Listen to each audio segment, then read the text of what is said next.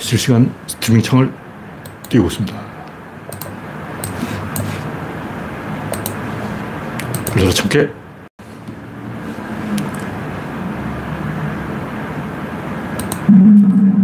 네. 소장군님이 일발을 꺼냈습니다. 그리스방님, 영원용님, 반갑습니다.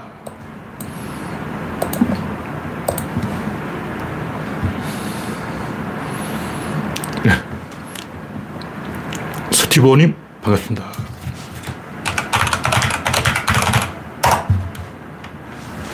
백스피님 어서오세요. 여러분의 구독과 알림, 좋아요는 큰 힘이 됩니다. 이제 구독자는 3,030명에 머무르고 있습니다. 좀 큰 뭐 정치적 이슈가 없어가지고 구독자가 늘지 않아요. 아무래도 이 슈퍼챗은 책을 내고 그 다음에 해야 될 것 같습니다. 제가 책을 만들려고 원고를 열심히 옛날에 썼던 글을 다시 고치고 있어요. 그러다 보니까 정직하려면 어차피 올릴 이야기도 별로 없지만 별로 못 올리고 있습니다. 날씨는 엄청 흐렸죠. 더워지려고 그래요. 그래서 제가 옷을 얇게 입었습니다. 이상하게 너무 더우니까 별로 덥다고 느끼지는 않는데 말을 많이 하다 보니까 이상하게 머리에 열이 올라서 그런지 어지럼증을 느껴요, 가끔. 지난주 목요일도 약간 어지럼증을 느꼈는데, 오늘은 도저히 얇게 입었는데도 벌써 더우려고 해요. 실제로 더운 건 아니고 느낌이 그렇습니다. 네, 난나님 반갑습니다. 첫 번째 곡지는 유시민, 김어준 대 강준만, 진중권의 대결. 가만히 생각해보니까 뭐 제가 여러 번 얘기했지만 노무현 이후에 노무현이 없고, 유시민 이후에 유시민이 없고, 김어준 이후에 김어준이 없고, 강준만 이후에 강준만도 없고, 진중권 이후에 진중권도 없어요. 새로운 인물이 안 들어오니까 분열을 하는 거예요. 근데 강준만, 진중권이 저렇게 된 이유는 제가 볼 때 이 새 인물이 안 들어오기 때문에 경쟁이 없어져가지고 그쪽으로 떠밀리는 거예요. 경쟁이 치열하다 보면 자연스럽게 정리가 되는데, 경쟁이 없다 보니까 제가 최근에 이 생물의 진화에 대해서 이야기를 쓰고 있는데, 기린의 목이 왜 길까? 신도림역 지하철 2호선 타보면 말이에요. 거기 갈아타는 구간에 1호선에서 갑자기 우르르 쏟아져 막 떠밀려간다고. 예를 들면 어떤 공간이 있는데 들어갈 수는 있고 빠져나올 수는 없어요. 동굴 물고기. 동굴로 들어갈 수는 있어요. 이 동굴하고 저 동굴 사이는 4,000km가 떨어져 있어. 그럼 이 동굴에 있는 동굴 물고기와 저 동굴에 있는 동굴 물고기가 똑같은 거예요. 그럼 이 동굴에서 저 동굴로 헤엄쳐 갔을까? 그게 동굴인데 지가 어떻게 알아요? 내가 동굴 물고기야. 근데 4,000km 밖에 동굴이 있어? 동굴 찾아가야지. 이건 아니잖아요. 동굴 물고기는 어떻게 동굴이 있는 걸 알았을까? 들어갈 수는 있고 나올 수는 없어요. 그래서 어떤 들어갈 수는 있는데 나올 수가 없는 구조가 있다면 어떤 놈이 거기 들어가 있어요. 항상 그래요. 지금은 이 동굴 하면 사람이 들어가 살지, 옛날에는 동굴곰, 동굴사자 이런 게 있었어요. 유럽에 특히 많았는데, 유럽에 석회암 동굴이 많기 때문에 동굴곰, 동굴사자가 있어요. 동굴인도 있는데, 그게 네안데르탈인이요. 네안데르탈인은 동굴인이다. 동굴이 있는데 임자가 없으면 부엉이가 들어가 있거나 옷소리가 들어가 있거나 여우가 들어가 있거나 항상 어떤 동물이 거기 들어가 있어요. 들어갈 수는 있는데 나올 수는 없는 거예요. 그러니까 기린의 목이 길어진 이유는 뭐냐면 키가 큰 관목을 높이를 조절하는 생태적 지위가 있는데, 그 생태적 지위에 임자가 없다. 임자가 없으면 임자를 차지하는 동물이 반드시 생긴다. 우파 농객 진영에 임자가 없어요. 변이제 뭐 제대로 하는 게 아니죠. 진중권이 야, 저기는 빈자리가 있는데 임자가 없네. 우로 떠밀리는 거예요. 여기는 사람이 바글바글하고 여기 등 비었어. 그쪽으로 떠밀린다고. 강준만이 우파로 변절한 거는 그냥 그쪽으로 떠밀린다. 이거 물리학이라고. 심리학이 아니고 물리학이에요. 강준만이 왜 변절했을까? 진중권이 왜 양아치가 되었을까? 신도림역 2호선에 가보면 그걸 알 수가 있습니다. 기린이의 목이 길어진 이유. 생태적 지위가 비어있으면 그쪽으로 떠밀립니다. 자동법칙인 거예요. 이건 제가 하는 얘기는 2023년이나 2002년이나 달라진 게 없어. 20년 동안 달라진 게 없어. 왜냐? 이 그림은 모두 노무현이 만든 그림이기 때문에 새로운 그림이 안 나타나는 거예요. 새로운 그림을 만들려면 어떻게 해야 되냐? 새로운 동맹이 만들어져야 돼요. 그냥 어떤 인물 한 명이 안 돼요. 그냥 나 잘났어 이런 인간 많죠. 우리나라에 김어준, 유시민만큼 잘난 인간이 100만 명 있어요. 근데 왜 안 나타나냐? 동맹이 안 만들어지는 거예요. 제가 오늘 그 카이사르와 클레오파트라 칼럼을 써놨는데, 제일 성공적인 동맹이 이성계와 정몽주, 정도전과 이성계 동맹, 여포와 진궁의 동맹은 실패했어요. 또 문신과 무신의 동맹, 김유신과 김춘추의 동맹, 아그리파와 옥타비아누스의 동맹. 항상 이렇게 동맹이 만들어지는데 포지션이 맞아야 돼요. 이쪽은 신분이 높은 귀족 출신 유비, 이쪽은 신분이 낮은 관우장비, 이렇게 신분이 다른 세력이 동맹을 해야 되는 거예요. 신분이 높은 엘리트 김대중과 신분이 낮은 상고 출신 노무현의 동맹. 김대중도 상고 출신인데 그 당시에는 지식인이 진짜 없었기 때문에 상고 나왔으면 엘리트 대접을 받았어요. 그러니까 김대중 대통령만 해도 세계적인 석학과 대화를 하고 지식인으로 대접을 받은 거예요. 태어난 연도에 따라 달라. 그래서 노무현 때는 이미 이제 고등교육이 보급됐기 때문에 상고 출신은 대접을 못 받는 시대죠. 그러니까 동맹이 딱 만들어지느냐, 이게 핵심인 거예요. 그러니까 노무현이 계급 동맹을 만들고 하청 계급과 엘리트 계급이 계급 동맹을 만들고, 이 동맹이 지켜지는 동안은 뭔가 인재들이 우후죽순으로 쏟아져 나온 거예요. 그 동맹이 깨졌어. 이제 엘리트는 자기들끼리 동맹을 해버렸어. 이제는 이 민중과 엘리트의 동맹이 아니라 기레기와 검사의 동맹, 기득권의 동맹, 이렇게 가버린 거예요. 망한 거지. 구조 몰라. 우리가 생각해야 되는 것은 이런 동맹이 역사를 만드는데, 항상 보면 그래요. 뭐 이집트의 맘루크, 오스만 제국의 애니체리, 이게 뭐냐면 신분 상승이 제한된 육조품들이라고. 요새 못 올라가. 17관등이 있는데 그중 맨 위에 6개는 비워놓고 그 밑에 등급까지만 올라갈 수 있어요. 이렇게 신분 상승이 제한된 애니체리, 맘루크, 이 사람들은 더 이상 안 올라가니까 경쟁자가 아닌 거예요. 경쟁자가 아니니까 동맹을 하는 거죠. 항상 이 어느 나라든 보면 자세히 살펴보면 이런 동맹 구조가 반드시 있습니다. 특히 그 로마가 이런 동맹으로 뜬 나라인데, 로마는 패트런과 클라이언트라는 동맹 구조가 있어요.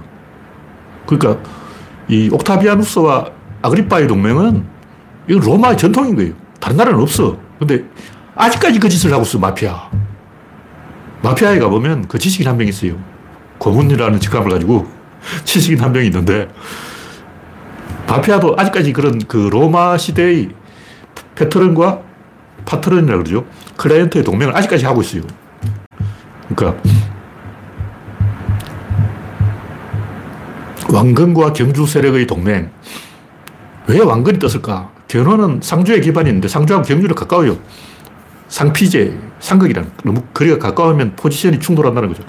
근데 왕건은 기반이 어디냐면 패서 출신. 패서는 뭐냐면 당나라와 신라의 국경지역인데, 신라 사람이 패서 사람한테 세금 내라 그러면 우리 당나라 사람인데 그러고 세금 안 내는 거예요. 그럼 당나라 사람이 세금 내라 그러면 우리 신라 사람인데 하고 세금 안 내는 거예요. 양다리 걸치고 이쪽 저쪽에 다 세금을 안 내. 옛날에 대마도가 그랬어요. 대마도가 조선의 신하이면서 일본의 신하다 그러고, 조선이 세금 내라 그러면 우리 일본인데 그러고, 일본이 세금 내라 우리 조선인데 그러고. 대마도는 양다리를 걸친 패서하고 똑같은 세력인데, 궁예는 신라 왕족 출신이기 때문에 같은 신라 왕족하고 상극인 거예요. 그래서 신라 왕족들이 궁예를 미워했어. 근데 견훤은 상주에 연고가 있기 때문에 또 미워하고, 그러다 보니까 왕건이 당나라하고 신라 사이 양다리 딱 걸치고 있다가 다 먹은 거지. 항상 보면 이런 어떤 절묘한 포지셔닝이 있습니다. 그걸 잘 공략하는 사람이 먹는 거예요. 손흥민과 케인도 한때는 궁합이 잘 맞았는데, 케인이 약간 뒤로 물러났으면 손흥민이 뒷공을 치고 들어가면 골이 내는 거죠. 근데 올해 들어가지고는 이 토트넘이 맨날 초반 실점을 해가지고, 이걸 빨리 만에 점수를 넣어야 되기 때문에 케인이 앞으로 자꾸 가는 거예요. 케인이 앞으로 가니까 손흥민이 또 뒤로 가. 손흥민 골 넣을 기회가 없는 거예요. 그러니까 이렇게 포지셔닝이 절묘하게 맞아 들어가면 대박이라고. 이게 약간 틀어져 버리면 이제 이거는 개망신이 되는 겁니다.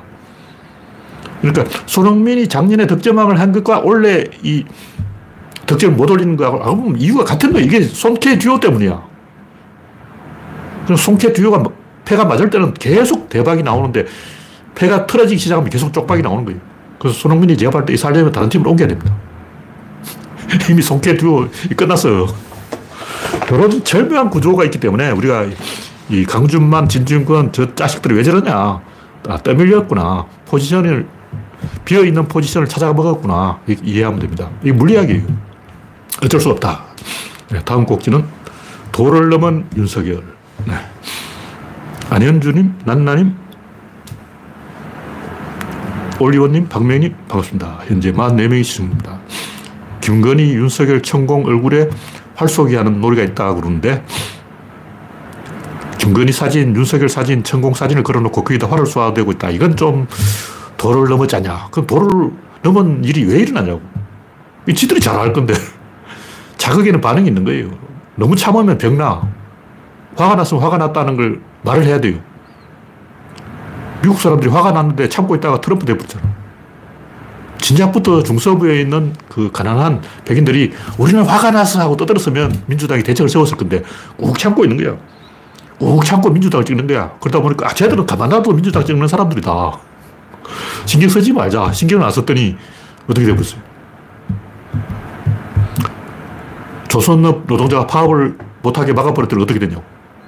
노동자가 사라졌어. 망해버리는 거예요. 아프면 아프다고 비명을 질려야 돼요. 선을 넘은 거죠. 국민이 지금 이 정도로 분노해 있다는 걸 누군가를 하는 말을 해줘야 되는 거예요. 누군가는 윤석열에게 지금 국민이 이 정도 화가 났으니까 선을 넘지 마라 하고 경고를 계속 해줘야 됩니다. 조중동이 안 하니까 이러는 거예요. 왜 국민들이 김건희, 윤석열, 청공 사진을 다 화를 쏘고 있냐. 조중동 때문에 이런 일이 난 거예요. 조중동이 윤석열에게 해야 될 말을 안 하니까 이렇게 된 거예요. 대부분 독재자들은 자기가 국민에게 사랑받고 있는 줄 알아. 박정희는 왜 그랬을까? 국민들이 나를 너무 좋아해. 이렇게 착각하는 거야. 누군가 말을 해줘. 국민들이 화가 나 있다. 이렇게 말을 해줘야 되는데 차지철 같은 인간이 국민들은 박정희를 너무너무 존경하고 있습니다. 거짓말을 한 거예요. 조중동이 계속 거짓말을 하니까 나라가 개판으로 가는 거죠. 네, 다음 곡지는 윤석열 정권의 노동혐오. 노동혐오는 자기 혐오죠. 약자 혐오예요. 모든 그 혐오하는 이유는 자존감을 잃었기 때문에 혐오를 하는 거예요. 자존감이 없다는 건 뭐냐면 자기 엔진이 없어. 그냥 자존감이라는 게 우리가 단순히 심리라고 생각하면 안 돼요. 무사인데 칼이 없다. 걸쟁이인데 붓이 없다. 네티즌인데 컴퓨터가 없다. 요리사인데 칼이 없다. 그러면 자존감을 잃어요. 포수인데 총이 없다. 자존감이 없는 거예요. 자체 동력이 없으면 나는 운전사인데 차가 없어요. 난 패션쇼를 하려고 하는데 옷이 없어. 운동화를 자랑하려고 하는데 신발이 없어. 이발사인데 과위가 없어. 그러면 자존감이 떨어지는 거예요. 이 혐오를 하는 이유는 상대를 자극해서 반응을 끌어내려고 하는 것이고, 상대를 자극하는 이유는 자기가 갖고 있는 도구가 없기 때문에. 목수인데 망치가 없다. 그러면 상대방을 집적거립니다. 지식인인데 지식이 없다. 진중권, 사람을 괴롭히는 거예요. 진중권은 왜 사람을 괴롭힐까? 지식인인데 지식이 없어. 자기 계획이 없는 거예요. 자기가 뭘 하겠다는 게 없고 손에 쥔 도구가 없어. 그럼 자존감이 없고, 자존감이 없으면 사람을 괴롭히는 거예요. 그래서 윤석열 정권이 노동 혐오를 하고 인간 혐오를 하고 자기 혐오를 하는 이유는 손에 뭐가 없어. 뭐가 없나? 지지율이 없죠. 그러니까 있어야 될 게 없으면 저렇게 됩니다. 망가지는 거예요. 네, 다음 곡지는 정신병자 중앙일보. 네, 현재 55명이 시청 중입니다. 중앙일보가 뭔 소리를 했냐면 국힘당 컨벤션 효과에 왜 지지율이 떨어질까? 컨벤션 효과가 있으니까 지지율이 올라가야 될 건데 왜 떨어지냐. 멍청한 얘기, 멍청한 얘기. 당연히 지지율 떨어지지, 그러면. 지금 상황이 지지율이 올라갈 상황이냐고. 그러니까 중앙일보 주장은 뭐냐면 민주당이 이상민 탄핵이라는 삽질을 했다. 이재명이 기소되었다. 되고 있다. 그러니까 지지율이 떨어져야 될 타이밍이다. 근데 왜 올라가냐. 이건 뭐냐면 자기들이 윤석열 지지율을 올리기 위해서 국민을 속였다는 자백인 거예요. 우리 중앙일보가 열심히 윤석열을 밀어주고 있는데 민주당 지지율을 떨어뜨리는 방법, 이재명을 기소하라, 이상민이 탄핵되도록 유도하라. 자기들이 뒤에서 이렇게 농간을 부렸는데 왜 효과가 없지? 지들이 개판 쳐놓고 왜 성과가 없지? 이러고 있어. 어휴, 흉악한. 우리가 생각하면 뭐 사람이 저렇게까지 흉악할 수 있을까? 이렇게 생각하지만 그런 사람이 있어요. 제가 볼 때 인류 역사상 제일 흉악한 놈 중에 한 놈이 그 로마 시대 티베리우스 황제의 건의대장 세아누스인데 한번 검색해 보세요. 티베리우스 황제의 건의대장 세아누스. 내가 어저께 검색을 해봤는데 와, 충격받았어요. 이렇게 흉악한 악당이 있다니. 모든 것이 음모, 간통, 범죄, 이간질, 아부, 끝판왕이에요. 뇌물, 협잡, 우리가 생각할 수 있는 모든 나쁜 것의 끝판왕이에요. 그렇게 흉악한 인간이 있어요. 잔뜩 있어. 로마 역사에는 정신병자라고 하기에는 그 선을 넘은, 정신병자가 이 정도까지 올라간 미치고 미친 인간이 한두 명이 아니고 잔뜩 있습니다. 그것도 20대가 되기 전에 10대 황제가 그런 짓을 해요. 황제가 14살인데 그런 황제를 하는데, 그런 흉악한 짓을 하는데, 중국의 5대 19 때도 황제가 15살인데 막 벌써부터 강간, 살인, 막 살아있는 사람 배를 갈라보자, 속에 뭐가 들었냐, 뭐 이런 이상한 짓을 한 사람이 한두 명이 아니에요. 로마 황제 똑같아. 중국 5대 19 때의 황제나 로마 황제, 똑같은 놈들이. 네.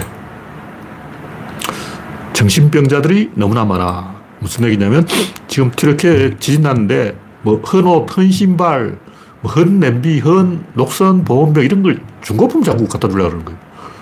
환장하네, 환장. 저 옛날부터 얘기했지만 제발 이 무슨 재해가 있다고 라면 보내주기 이런 거 좀 하지 말라고. 그 먹는 라면 먹는 사람이 불쌍하지 않냐고. 왜 제가 이런 얘기를 하냐면 제가 그 목격을 했어요. 고아원에 계속 라면을 갖다 주니까 고아들은 하루 세 끼 라면을 먹어야 돼요. 여러분은 고아를 돕기 위해서 라면을 주지만 고아들은 하루 세 끼 뿌러 터진 라면을 먹어야 돼. 그게 수용된 사람이 100명인데 100명이 한 냄비에 라면을 끓여 먹어요. 한 냄비에 라면을 끓여서 100명이 먹으면 그 뿌러 터진 라면을 하루 세 끼 고아들은 뿌러 터진 라면을 먹게 되는 거야. 여러분이 고아원에 라면을 준 건 나쁜 짓이 아니야. 그렇지만 바로 여러분이 라면을 주기 때문에 고아들은 하루 세 끼 불어 터진다. 100명이 한꺼번에 100명이 순서 기다려서 라면을 먹어봐. 그것도 하루 세 끼. 그건 죽으라는 얘기지. 제가 볼 때 제일 나쁜 사람이 고아원에 라면 갖다 주는 사람이에요. 물론 요즘은 좀 그런 일이 없을까. 하도 이게 언론에 많이 나왔어요. 이런 이야기가 20년 전부터 언론에 많이 나왔기 때문에 요즘은 고아원에 라면 갖다 주고 사진 찍는 줄리 같은 사람이 아마 없을 거예요. 가끔 있어. 그 하루 세 끼 부러터진 라면 먹어야 되는 사람 입장을 전혀 생각 안 하고 말이야. 환장을 해요, 환장을. 어휴. 그리고 또 터키가 형제국이라고 개소리하는 사람들 진짜 한심한데, 이것도 여러 번 제가 이야기했는데, 터키가 형제국이란 말은 터키가 원래 고구려 옆에 있는 돌궐에서 이동해 갔다는 뜻이에요. 그러니까 그 터키가 하는 얘기지 우리가 그걸 속아가지고 터키를 형제국이라고 하는 것은 내가 볼 때 정신 나간 거예요. 정신 나간. 뭐가 형제야. 터키는 터키고 한국은 한국이에요. 그러니까 터키 사람들은 이 자기들이 발상지가 고구려 옆이니까 요소지역이니까 고향을 잊지 말자, 그런 얘기를 하는 거죠. 네, 다음 곡기는 팩트에 대한 환상. 트럼프 현상에 대한 얘기인데 왜 이 트럼프가 팩트를 속일까 뭐 이런 얘기를 하는데, 어떤 사람이 조사를 해보니까 트럼프가 했는 말 중에 70%인지 80%가 다 거짓말이라는 거예요. 그게 중요한 게 아니에요. 많은 사람 착각하고 있는데 팩트는 상관없어. 권력이 문제인 거예요. 도덕적으로 옳으냐 그러냐, 팩트가 참이냐 거짓이냐, 이건 장기전의 무기고 단기전에는 팩트는 아무 소용이 없죠. 일단 광주 항쟁을 하는데 뭐 그 당시 이 미국 항공모함이 광주로 오고 있다 뭐 이런 얘기가 있었어요. 그러면 사람들이, 조중동은 뭐라 그러냐면 광주 시민들이 유언비에 속아서 미국 항공모함이 오는 줄 알고 걸겠다, 이런 얘기를 하는 거예요. 근데 유시민이 거짓말에 속은 게 아니고 거짓말이 필요했던 거예요. 유언비어가 필요했던 거야. 지금은 무기가 될 수 있는 건 다 던져야 돼요. 돌이 있다 던져, 칼이 있다 던져, 총이 있다 쏴, 유언비어가 있다 던져. 유언비어든 거짓말이든 참말이든 돌멩이든 짱돌이든 다 던져. 일배충들이 다 던지지. 그러면 뭐 참말 거짓말 가르쳐 던져. 요건 참말이니까 던지고 요건 거짓말이니까 던지지 말자. 그런 게 어딨어 전쟁판에. 아, 전쟁하는 데는 지네들 또 있으면 던지고 지푸라기나 던지는 거예요. 그 사람들이 왜 거짓말을 집어 던질까? 던질 게 거짓말밖에 없는 거야. 다시 말해서 트럼프가 거짓말을 하는 이유는 사람 속이기 위해서 하는 게 아니라 할 말이 거짓말밖에 없는 거예요. 트럼프 머릿속에 IQ를 딱 재보라고. 머릿속을 딱 두 개골을 딱 열어서, 지퍼를 딱 열어서 딱 보면 머릿속에 거짓말밖에 들은 게 없어. 왜냐면 지식이 안 들어있어요. 누가 트럼프한테 지식을 주입해줬냐고. 주사기로 막 지식을 넣어줘. 트럼프 머릿속에 들은 게 거짓말밖에 없기 때문에 거짓말을 던지는 거예요. 이걸 팩트 문제로 생각하는 것은 진짜 어리석은 거예요. 권력 문제라고. 왜 대중이 지식 권력에 저항하는가? 권력이니까 저항하지. 권력은, 모든 권력은 일단 흔들어 봅니다. 흔들어 보고 내가 낄 자리가 있는가 없는가 이걸 찾아요. 다시 말해서 여기 권력이 하나 있다. 이걸 막 흔들어. 흔들다 보면 권력이 이쪽으로 막 쏠려. 그러면 이쪽 빈자리 생기는 거야. 이렇게 들어가는 거야. 막 흔들었는데 왼쪽에 다 가있고 오른쪽에 텅 비어있어. 진중권 오른쪽으로 가버린 거야. 진중권이 왜 오른쪽으로 가냐? 막 흔들었어. 흔들다 보니까 막 이렇게 흔들니까 이쪽이 텅 비어버린 거야. 좌파 농객은 있는데 우파 농객은 없어. 이건 무리하게인 거예요. 그 진중권은 그쪽으로 떠밀린 거야. 그러니까 민중들이 트럼프의 거짓말에 속아서 트럼프를 찍은 게 아니고 내가 낄 자리가 어딘가 딱 생각해 보니까 아, 트럼프 뒤에 이거 비어있네. 아무도 없네. 이거 내 차지해야지. 트럼프는 무식인이기 때문에 뒤에 따라다니는 인간이 하나도 없어. 그러니까 심지어 거루지아, 조지아라고 하죠. 옛날에는 거루지아. 그 사람이 제일 많은 가짜 뉴스를 생산한 거예요. 왜냐면 돈이 되니까. 가짜 뉴스를 생산하니까 돈이 막 들어와. 미국 사람도 아니야. 미국 사람도 아니고 조지아 사람들이 먹고 살 길이 없어가지고 가짜 뉴스 생산업으로 먹고 살았던 거예요. 그럼 미국 사람들은 그게 속은 게 아니고 그 사람들이 던질 무기가 거짓말밖에 없었던 거예요. 그러니까 인간은 권력을 원하며 권력이라는 것은 내가 낄 자리, 그게 권력이에요. 내가 어디에 끼어야 되는가. 좌파에 끼기보다 우파에 끼는 게 더 쉬워요. 제가 진보 진영 편을 들기 때문에 대접을 못 받지만 제가 이 우파로 가면, 제가 우파 유튜브 방송을 하면 떼돈 법니다. 떼돈 벌어, 떼돈 벌어. 제가 돈에 관심이 없기 때문에 안 하는 거지. 만약 제가 돈 떠오게 올랐다. 우파 농객을 해보자. 태극기 할배 돈을 울고내자. 쉬워요. 그게 거저먹기야. 그냥 깽판 치면 돼. 하여튼 제가 우파 농객으로 변전해서 돈 벌기는 누워 떡 먹기보다 쉬워요. 그래서 사람들은 권력을 원하고 권력을 만드는 방법은 비어있는 포지션을 찾는 거고, 비어있는 포지션이 있으면 그쪽으로 가는 거예요. 이거 물리학인데 이걸 가지고 뭐 팩트가 어떻고 개소리 하고 있으니 저 인류의 수준이 너무 낮은 거예요.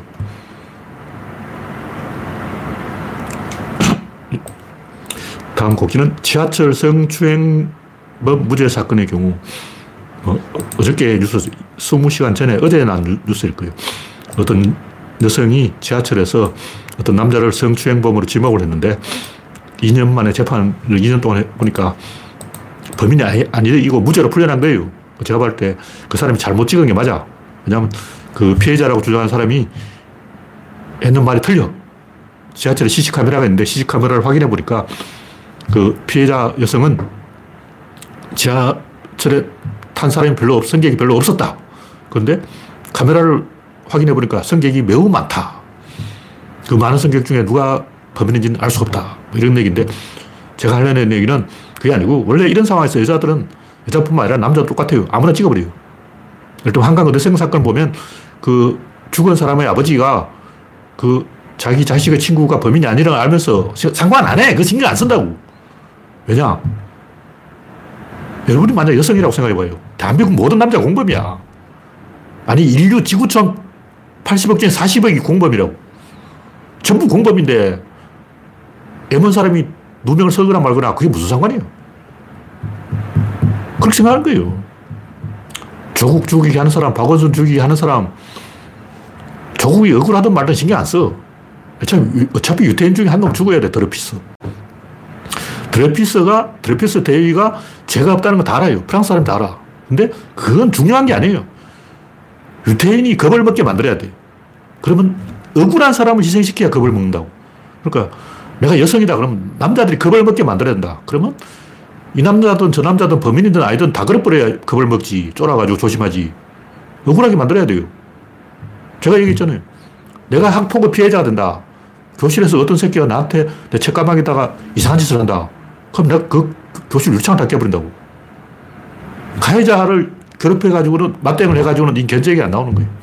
가해자하고 내하고 붙으면 내가 못 이기지. 그럼 어떻겠냐. 학교에 불을 지르면 안 되고 교탁을 뒤집어 엎어버려야 되는 거예요. 교탁을 창문방으로 던져버려요. 물론 내가 그렇게 하진 않았어요. 왜냐하면 난 괴롭힌 인간이 없었어. 괴롭힌 인간이 있으면 박살을 내려고 내가 벼르고 있었는데 없더라고. 중학생 때만 해도 제가 키가 작았어요. 그래서 앞에서 둘째 줄에 앉았는데 제가 키가 작기 때문에 덩치 큰 애들이 나를 괴롭히지 않을까 하고 괴롭히면 박살 내야지 하고 있었는데 내 꼬치 만지려고 시도한 녀석 한 명 있었어요. 그래서 나도 그 녀석 꼬치를 쥐어버렸지. 하여간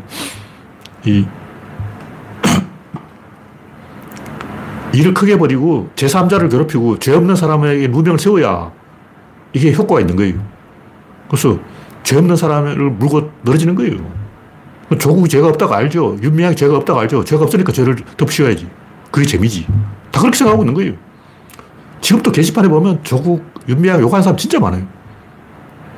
그 사람들이 그렇게 하는 건 동물적 본능인 거예요. 그게 동물이야.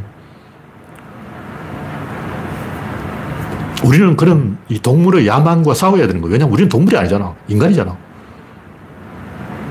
한강 어대성 사건, 그 지하철 성추행 사건, 그 외에도 굉장히 많은 유사한 사건들이 있는데 왜 애먼 사람에게 뒤집어 쓸까? 그게 더 효과가 있습니다. 어떤 목사 한 명이 성범죄를 저질렀다. 그럼 대한민국 모든 목사는 성범죄자다. 이렇게 가야 얘들이 자정운동을 합니다. 가해자 목사 한 명이 잘못했다. 다른 목사는 죄가 없다. 그렇게 하면 모든 목사가 또 범죄를 저질러요. 대한민국 목사 중에 깨끗한 놈은 한 놈도 없다. 대한민국 검사 중에 깨끗한 검사는 한 명도 없다. 대한민국 기레기 중에 깨끗한 기레기는 한 명도 없다. 이렇게 가야 기레기들이 반성을 하고 검사들이 자정운동을 하고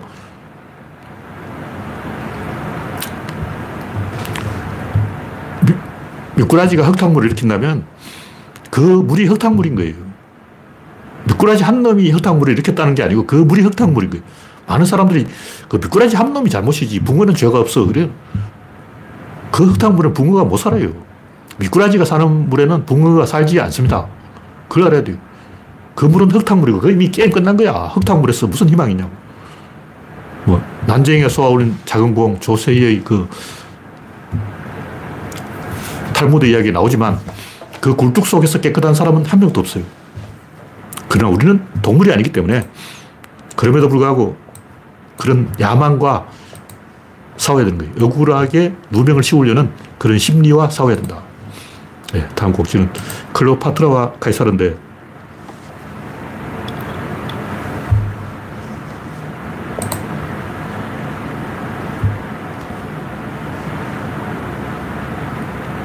이우승님이 의심이 갑니다. 그런데 그게 바로 동물적 본능이에요. 그런 동물적 본능과 싸워야 된다고. 의심이 가는 이유가 뭘까? 그건 동물이니까 그런 거예요. 사람 동물이야. 누구나 다 동물이에요. 그러니까 의심이 가는 거예요. 이성이 있는 사람은 의심이 가더라도 의심을 하면 안 되는 거예요. 왜냐면 인간이니까. 내가 재판관이다 딱 생각하고 요놈이 범일까? 요놈이 범일까? 요놈 아니면 요놈. 이런 생각 자체가 털려먹는 거예요. 그런 생각을 하면 안 됩니다. 난 재판관이 아니에요. 내가 재판관이라는 그런 생각 자체를 버려야 돼. 그러니까 우리는 무죄 추정의 원칙을 따르고 재판관이 아니라는 생각을 가지고 잘 모르는 것은 무죄 이렇게 가야지 잘 모르니까 유죄 1%의 가능성이라도 있잖아. 그럼 유죄 이런 식으로 생각하는 사람 그거 틀려버린 거예요. 그런 사람 인간이 아니야. 그러니까 그게 동물의 본능이라는 걸 알고 의심이 가더라도 일단 여러분이 만약 미국에 산다. 뭐 없어졌어요. 그럼 보나마 흑인들이 그랬지. 돈 한 번 저 새끼 없는 놈, 저 새끼가 그랬네, 저 새끼 훔쳐갔네. 이렇게 하면 안 되는 거야. 여러분이 만약 교실에 있는데 절도 사건이 났어요. 보나마나 고아소년이 그랬지. 원래 고아가 물건 훔쳐. 그런 마음이 들면 여러분이 잘못한 거예요. 근데 실제로 딱 조사해보면 고아소년이 훔쳤을 확률이 굉장히 높습니다. 흑인 소년이 훔쳤을 확률이 70%예요. 그 여러분은 만약 주변에 그 흑인이 범죄자일 확률이 70%라고 해서 흑인이 범죄자다 이렇게 생각하는 그 사람이 잘못된 거예요. 그 사람은 지성인이 될 자격이 없는 거예요. 보통 사람이에요, 그 사람. 근데 보통 사람 다 그렇게 합니다. 뭐가 잘못됐다. 이거 다 유태인 때문이지. 이거 다 노무현 때문이지. 이거 다 흑인이지. 딱 보나마나. 딱 보나마나 여자가 잘못했지. 뭐 이렇게 생각해버리는 거예요. 왜냐하면 인간이 아니니까. 이성이 없어요. 바로 그런 동물적 본능과 싸우라는 게 공자의 극기복례인 거예요. 저 같은 좀 아는 사람이라면 의심이 가더라도 의심하면 안 된다. 의심이 간다고 의심하면 그게 짐승이지 인간이냐. 이런 훈련되어 있어야 되는 거예요. 내가 어떤 교사인데 우리 반에 60명이 있어요. 딱 반에 고아가 죄라고. 그리고 누군가 300을 훔쳐갔어. 근데 고아 소녀는 자기가 훔쳐놓고 선생님이 내가 고아라는 걸 알고 있을까 모르고 있잖아. 선생님이 내가 고아라는 걸 몰라. 그럼 내가 훔쳤다는 걸 어떻게 알겠어. 근데 선생님은 압니다. 제가 어릴 때 3학년 때 그걸 보고 충격받았어요. 우리 반에서 절도 사건인데 선생님 딱 보고 네가 훔쳤네. 제가 궁금한 것은 선생님이 그 범인이 의심스럽고 실제 범인이 맞았어요. 맞았는데 그건 교사가 아니라는 거죠. 그건 교사가 아니야. 범인을 잡았지만 한 사람의 인생을 망친 거예요. 제가 볼 때 그 교사는 조용히 따로 불러서 이야기할 수 있었는데 60명이 보는 앞에서 너 범인이야 하고 찍었어요. 그래서 맞췄어. 내 말이 맞았지. 너 범인 맞잖아. 인격살인인 거예요. 제가 볼 때 그 사람 교사 자격이 없어.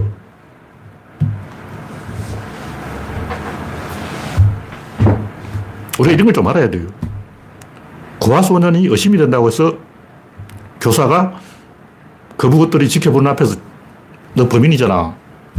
난 네가 고아라는 걸 알고 있어. 교사 자격이 없는 거예요.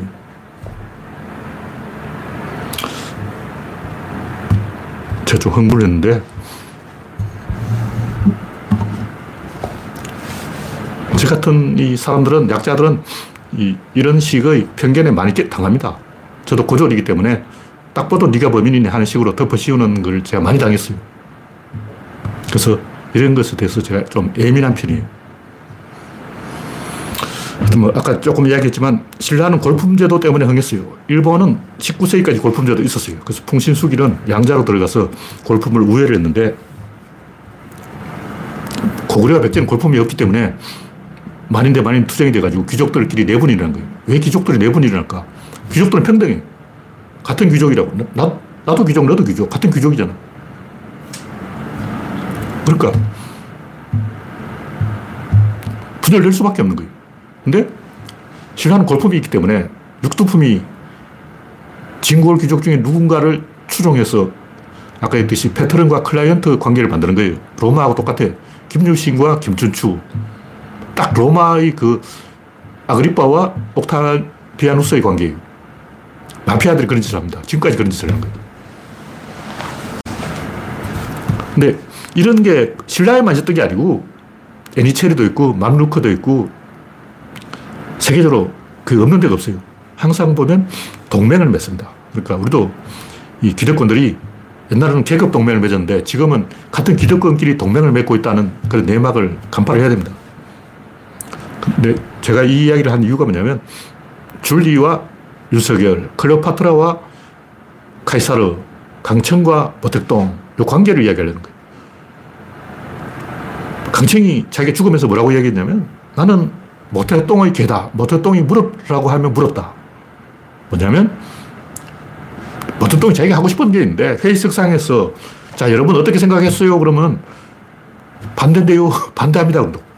내가 말을 꺼냈는데 다 반대하면 개쪽이죠. 이런 일을 한 서너 번만 당하면 하기 싫은 안 해. 주석 안 해. 그렇죠. 그러니까 공식적으로 회의석상에서 하면 욕을 처먹고 면박을 당하고 쪽을 당하기 때문에 자기가 하고 싶은 말을 회의석상에서 안 해요.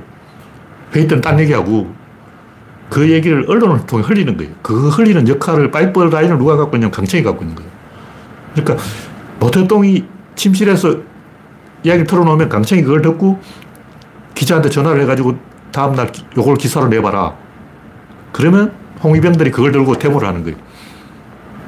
조반유리 주울레 총리한테는 문제가 있다. 이게 모택동 수법이라고. 그럼 지금 그걸 누가 하냐면 윤석열이 하고 있는 거예요.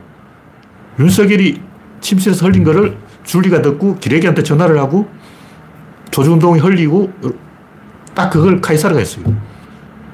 카이사르는 이집트를 가봤더니 이집트는 원로원이 없는 거야. 이집트는 왕이 통제하고 있는데 왕이 신이야.